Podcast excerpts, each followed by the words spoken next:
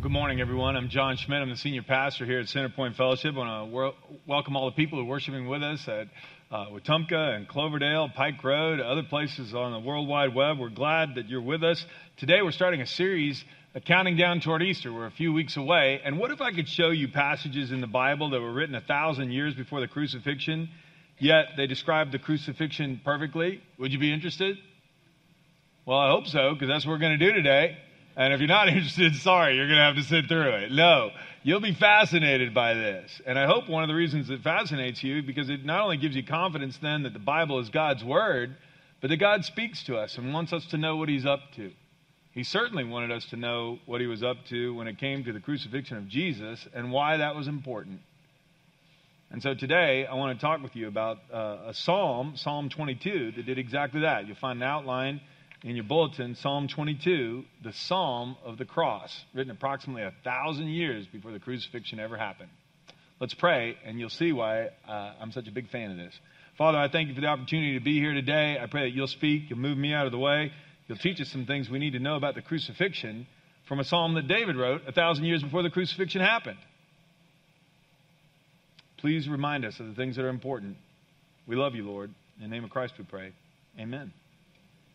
So, point one in your outline, it simply says what I just said, so I'll repeat myself here. A thousand years in advance, David wrote a psalm that foreshadowed uh, Jesus' crucifixion with amazing accuracy. Now, before I get into the psalm itself, I want to make two notes. Jesus' suffering, death, and resurrection were fulfillments of prophecy. And every now and then, I like to hit prophecy sections here, both in the Old Testament and the New.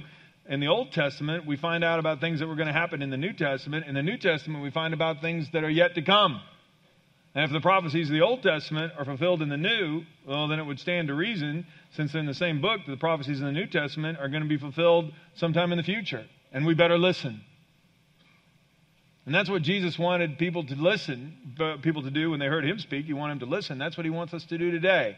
So you'll see as we go along. In fact, what you'll find is in the Old Testament here, Jesus spoke this way, that we, should, we were supposed to use the Bible the way we're using it today to, ver- to verify and validate that he was who he said he was, the Son of God. Jesus was speaking to two people who were traveling from Jerusalem to a city, a small town called Emmaus, after the crucifixion had happened. They were traveling on Easter Sunday and they'd heard reports that Jesus, Jesus had risen from the dead and they didn't know if those were true. They just knew that Jesus died and they were really disappointed. And Jesus was walking along the road with them, but he had kept them from recognizing him. And here's what he said to them you foolish people, this is from Luke 24, you find it so hard to believe all that the prophets wrote in the scriptures. Wasn't it clearly predicted that the Messiah would have to suffer all these things before entering his glory? Today you're going to see that in Psalm 22, a lot of predictions that should have been seen. Then Jesus took them through the writings of Moses and all the prophets, including David, whom we'll read today, explaining from all the scriptures the things concerning himself in John 5, Jesus is being confronted by some experts in the Old Testament, and they keep trying to point out that Jesus was not the Messiah, and they were trying to uh, massage scriptures and move things around. And here's what Jesus said to them You search the scriptures because you think they give you eternal life, but the scriptures point to me. And Jesus said they point to me. And so one of the things that I hope that you will be like I was when the first time I read Psalm 22 and then compared it with some of the things that we're talking about in the New Testament, because you read it and then compare and read it and then compare, and you go, How did anybody miss this? And that's where God wants us to be. That's where Jesus wants us to be. Because then when we, we read the New Testament about how we're supposed to live, He wants us to go, John, don't miss this. And that's why this is so important to our faith. I hope you'll be greatly encouraged today. We have a Bible, and this is a life application. We have a Bible we can trust. We can trust the Bible as a reliable guide in all matters of faith and practice. I ought to say that more than once. Uh, yeah, I do, all the time. In fact, can we read that life application together, please? We can trust the Bible as a reliable guide in all matters of faith and practice. Jesus wanted his hearers to trust the Bible, still wants his hearers to trust the Bible today. So let's jump right in. Point two David perfectly described Jesus' anguish as he felt deserted by his father while on the cross. Now, again, what I've done here, you could, uh, with the outline, I've tried to mirror this as if you had Psalm 22 and then parts of Matthew 27 and John 19 and others that I'll be referring to, where you'd read a verse and then look at the New Testament fulfillment. If you were doing this, this is the way it would work in a hard copy of the whole Bible. But on your outline, I've just hit some highlights here out of Psalm 22. The first is verse 1. It was written by David, whom the Bible describes as a man after God's own heart. Here's what he said My God, my God, why have you abandoned me? Why are you so far away when I groan for help? And actually, this was a song that the Hebrews would sing. And you go, well, why on earth? In fact, the, the notation at the beginning of Psalm 22 is for the director of music to the tune of Doe of the Morning, a psalm of David. They sang it to a tune. And the first line was, My God, my God, why have you forsaken me? Well, why would anybody write that in a song that you're singing to God? Because God wants us to know we can come to Him, even when we, He feels far away. It's okay to cry out to Him. He wants us to cry out to Him. Jesus quoted this while He was hanging on the cross. So that was Psalm 22 1. Here's Matthew 27 46. At 3 o'clock, Jesus cried out in a loud, loud voice, Eli, Eli, lama sabachthani, which means, My God, my God, why have you abandoned me? Same thing. Well, why would Jesus ever cry that out? Well, he cried that out because, and this is a verse that's not, you can write this in the margin here, 2 Corinthians 5.21. What was going on? And can you guys put that on the screen for us, please? 2 Corinthians 5.21 simply reminds us that God made him who had no sin to be sin for us, so that in him we might become the righteousness of God.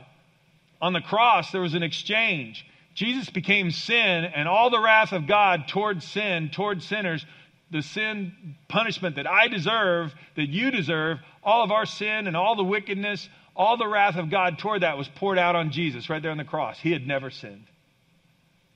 And while he was hanging on the cross, he experienced all of our sin, and the wrath of his heavenly Father was poured out on him. That's why he was beaten so mercilessly and mocked and mistreated so. All the punishment that we deserve was poured out on him. And he goes, Oh my God, my God, why have you forsaken me? Is there a life application this? Yeah. That's this. Jesus understands us when God seems far away. Do you know that Jesus understands you when God seems far away? Hebrews 4:15 This high priest of ours understands our weaknesses for he faced all the same testings we do yet he did not sin. I had two conversations with people this week going through hard times in their life and it was interesting both of them said, "You know, I don't know why I did this. I don't know why I put off talking to you so long. But when life got hard, that's when I ran away from God. And they both went, I guess that wasn't a very good idea, was it? No! I mean, I show people this all the time. They go, Well, I don't think God understands me. Can I read a verse out of the Bible for you? Read them Psalm 22 1. Who wrote that? They go, I don't know. David, a man after God's own heart.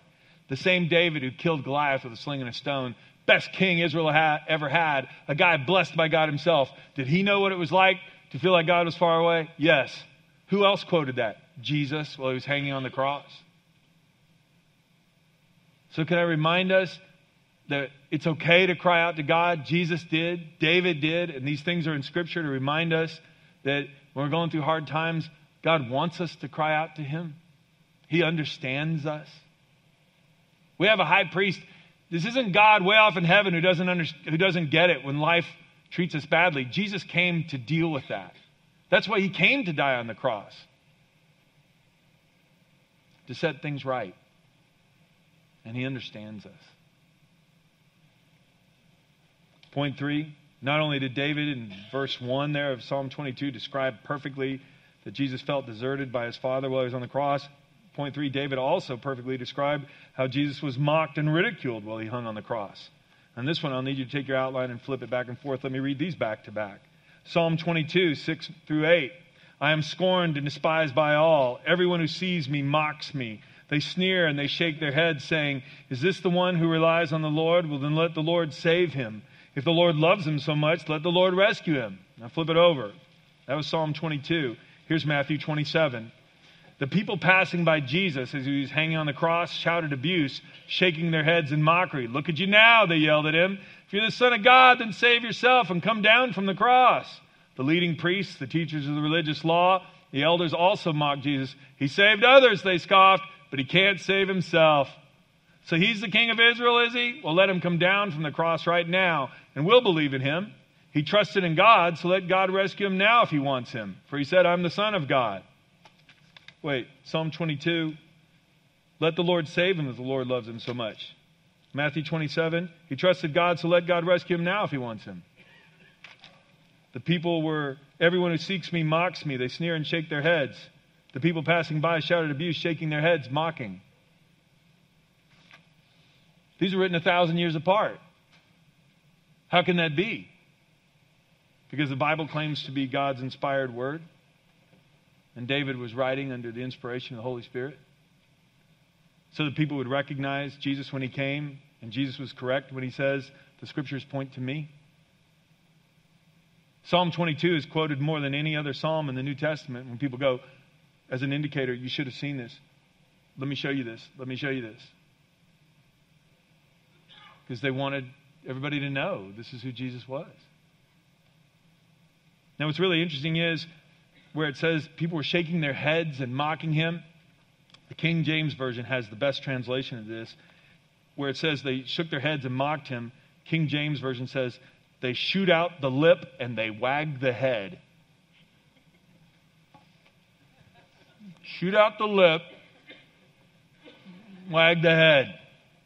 Do you know when Jesus was dying on the cross for you and me, the devil was inciting as much rage and blasphemy and mockery as he could get out of all the evil people that were surrounding Jesus?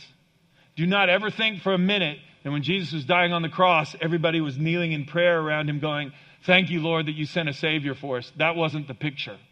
The disciples had fled. There were a few women standing nearby, but the rest of the people around him, they were doing this. Ah! You're the Son of God? will come down. Some Messiah. Everybody look at the Messiah. Can we get a round of applause for the Messiah? They were mocking him. Does Jesus know what we've been through? There's a life application for us, by the way. Jesus understands being hurt and misunderstood by others. Again, hey, I can't pray to God. I don't want to pray to God. If there's a God in heaven, He would never allow me to go through this. I don't know. David did. Man after God's own heart. Jesus did. God understands. If anybody understands what it's like to be hurt and misunderstood, it's Jesus. I mean, Jesus went through level 10 mockery and blasphemy. He never sinned, he became sin on our behalf. What kept him on the cross were not the nails. What kept him on the cross was that he came to die in our place. We get his righteousness, he gets our sin. We get healing, he gets the punishment. He dies, we live forever. Can somebody say amen? That's what was happening. And yet, we run away from God when times get hard. Can I encourage us not to do that? That's a really bad idea. That's why Peter, Peter knew all this. Peter was the one who denied Jesus because he was afraid for his own skin. And yet Peter was the one who wrote later, cast all your anxiety on him because he cares for you. Can we read that one together too? Cast all your anxiety on him because he cares for you. My goodness. Who understands you and me? Jesus does. I'll never forget, uh, one of my boys was first learning to drive. He put a dent in the fender of my car. And um, I came home, and he had parked it oddly in the driveway at a weird angle so that when I'd pull in, I wouldn't see it. And I told my wife, Well, that's weird. Why would he park the car that way? So I walk around the car, and there's a dent. I walk inside, and he's in his room. The door's closed. And I knock on the door. I go, Were you going to tell me something? Yeah, I was going to get around to that. Well, we're going to get around to it right now. Okay? Do you know the best thing to do when I told him, I said, Look, I understand when you have an accident and you put a dent in the fender or something like this. I get that. But don't run away. Don't hide. Come to me. I'm the one who's going to have to fix it anyway. I mean, right? Do you know what happens when we screw up, we mess up, we do all kinds of things? We run from God. We go, well, He won't understand. And I had to remind my son, do you think I never put a dent in grandpa's car? Oh, yeah, I did. well, Grandpa was nice to you. Oh no, he was terrible. But anyway, anyway, yeah. then I told him horror stories so I'd look better. Anyway, no, the the whole thing is, but here's where it goes. Why would I run from the one who can help me? I said, look, I told my boys this all the time. If you get in trouble, I want you to come to me. I love you. I'm, I'm here to help you. Now, if I know that much as a dad, how much more does our Heavenly Father know? But how would God in heaven understand me? Because He became one of us and He suffered and died on the cross in my place. He was mocked at level 10. I might have been mocked at level 1, maybe 0.3 compared to what He's been mocked. He understands. And we can cast all our anxiety on Him because He cares for us.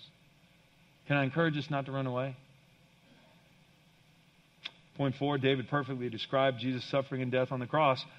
And I've got a couple of bullet points here. I want to hit verse 14, verse 15, verse 16. I'll just go. And again, I want you to do it like you were reading the Bible, flipping back and forth, because this is what happened to me the first time when I read this psalm, when I read through the Bible on my own. I was sitting there reading this, going, well, this has to be talking about the crucifixion. And I'd be looking these things up. And so I put these side by side for us here. Verse, tw- verse 14 of Psalm 22. This is David. My life is poured out like water. My heart is like wax melting within me. And now let's read from John 19. Jewish leaders didn't want the bodies hanging there the next day, which was a very special Sabbath, because it was the Passover. So they asked Pilate to hasten their deaths by ordering that their legs be broken. Then their bodies would be taken down. So the soldiers came and broke the legs of the two men crucified with Jesus.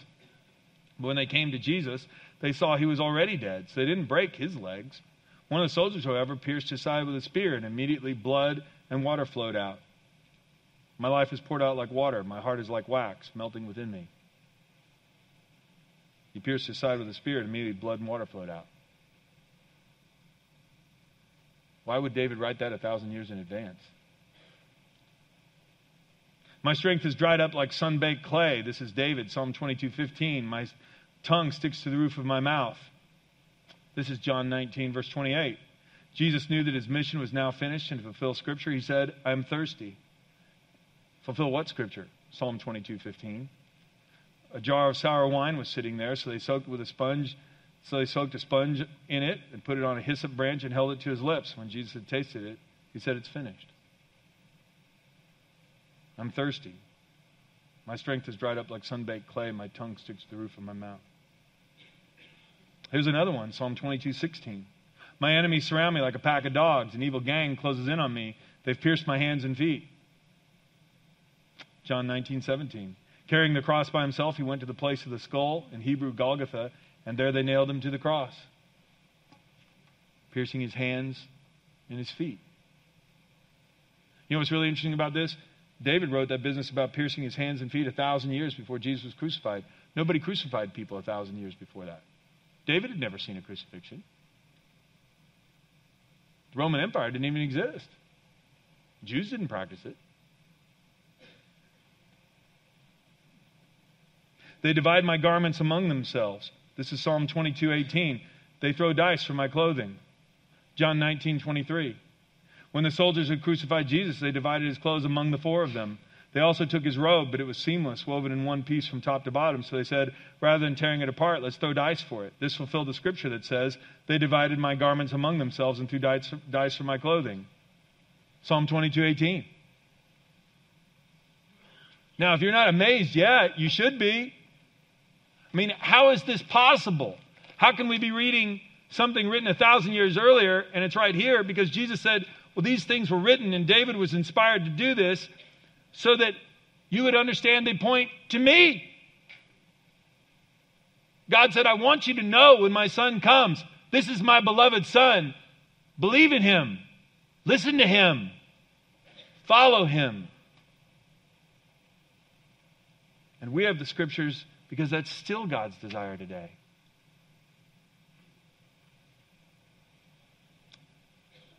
Here's a life application. Since he himself has gone through suffering and testing, he's able to help us when we're being tested. Hebrews 2:18. Well, John, isn't that really the same life application you've been making all morning? Yes. yes, because he's been where we are, he can understand us. Because I had been a teenager, I can tell my sons I was a teenager once. Granted, covered wagons were still traveling across the West, okay? But I was a teenager once. I understand you. And again, if I can make that case with my kids, how much more can God make that with all of us? Can I remind us again, God cares for us? Can I remind us again that when He suffered and died on the cross, he went through all that so He can help us? He can help us eternally by taking away our sins and giving us eternal life. But He's not just the God of someday, He's the God of this day, and He can help us right now. And He wants to give us strength for this hour, and He wants to give us comfort in times of need. He wants to give us wisdom where we need it, but we need to come to Him, not run away. And that's why I hope we'll look at these scriptures and say, well, if these were all true and we can trust them, if we trust the Old Testament speaking about the new, then why can't we tr- trust the new speaking about us and about what's yet to come still? And we can. We can. Point five David perfectly described Jesus' desire for us to become his brothers and sisters. Verse 22 of Psalm 22. I'll proclaim your name to my brothers and sisters. I'll praise you among your assembled people. David wrote that. Here's what the writer of Hebrews said in Hebrews 2:11. David was looking forward, the writer of Hebrews was looking back. So now Jesus and the ones he makes holy have the same Father. That's why Jesus is not ashamed to call them his brothers and sisters. For he has said to God, I will proclaim your name to my brothers and sisters. I will praise you among your assembled people. So Jesus said to God, I will proclaim your name to my brothers and sisters. I'll praise you among your assembled people. And David said, I will proclaim your name, proclaim your name to my brothers and sisters. I'll praise you among your assembled people. That seems the same. It is. And the life application for you and me is we must believe that God has always wanted to adopt us into his family. Do you know that God loves you? See, it's possible again when we sin, it's possible when we go through hard times that we can turn our back on God and say, because things are difficult, God has given up on me and God doesn't love me. It's possible when we sin and do foolish things that we can say, God will never forgive me and God won't love me anymore. And yet the Bible says just the opposite. Here's what it says in Ephesians 1 that God decided in advance to adopt us into his own family and bringing, uh, by bringing us to himself through Jesus Christ. This is what he wanted to do, and it gave him great pleasure. Would you underline that sentence? Do you know that bringing you and me to Jesus so he could adopt us into his family is what God has wanted to do from eternity past? God loves you. His plan has been to rescue you. From eternity past, he has wanted to bring John Schmidt into his family. And you too. He wants to give us a new life. He'll take our sin upon himself. He'll place his Holy Spirit inside of us and make us brand new. This is what he wanted to do, and it gave him great pleasure. So we praise God for the glorious grace that he has poured out on us who belong to his dear Son. That's undeserved kindness. I don't deserve it, and you don't either. But here's the great thing about adoption the adoptive parents are the ones who go into the orphanage and pick out the little baby and take him home. The baby didn't pick the parents out, the parents picked out the baby and God picked you and me. Anyone in the sound of my voice here today, Jesus Christ died on the cross for you because he loves you so much. God loved you so much, he sent his only son so that anyone who believes in him would not perish but have everlasting life. If that's good news, would you say amen? amen? My friends, this is the good news of Easter. And Jesus didn't want anybody to miss it. He told his disciples, here's what's about to happen. And they didn't understand it until afterward. And then they wrote all this down and they said, oh, we should have seen it. This is exactly what David was talking about in Psalm 22. Jesus understands what it's like to be far away from God and to feel like God's far away from him. Jesus understands what it's like to be mocked and mistreated. Jesus loves us. What kept him on the cross wasn't the nails. What kept him on the cross was his great love for you and me.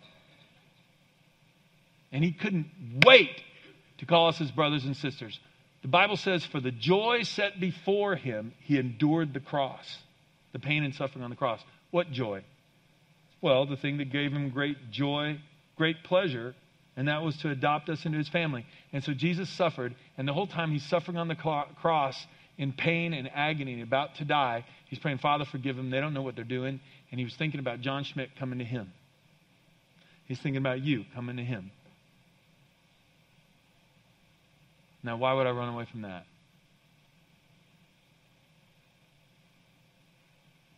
Would you pray with me, please? Lord, I want to thank you for the opportunity this morning just to talk about your word and just to spend some time in prayer. And Father, I thank you for Psalm 22, a song of a cross that was written a thousand years before the crucifixion happened. How in the world that could be possible apart from your Spirit is beyond me. But I thank you, Lord, that you inspired David to write these words. I thank you then when people wrote the New Testament, they could go, We should have seen it. And for everybody they wrote for, they said, Don't you miss it. And so, God, I pray today you've already convinced us that your word is not just an old book, your word is living and active, and it's not like any other book that's ever been written. I pray also, Lord, you'd convince us that you are a Heavenly Father, and the last person on earth we need to run away from is you. You understand us, and you love us, and you came precisely to die to rescue us because we never could have fixed it ourselves. In just a moment of silence, if you have not yet thanked the Lord for dying on the cross in your place, for coming to earth and becoming one of us so he could rescue us, would you say, Lord, I thank you for Jesus? I thank you for Jesus.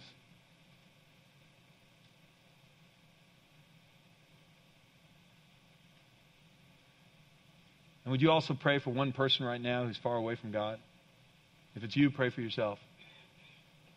Somebody who's far away from God, who's angry and disillusioned with life, maybe, or going through a really hard time. Would you pray that they'd give God another chance? That God would bring someone into their lives to remind them of how much He loves them?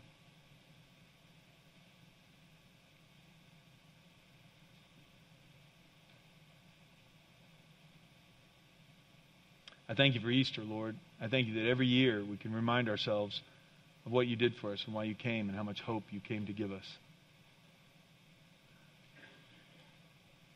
I pray, Lord, we won't just celebrate this at Easter, but we'll celebrate it year round.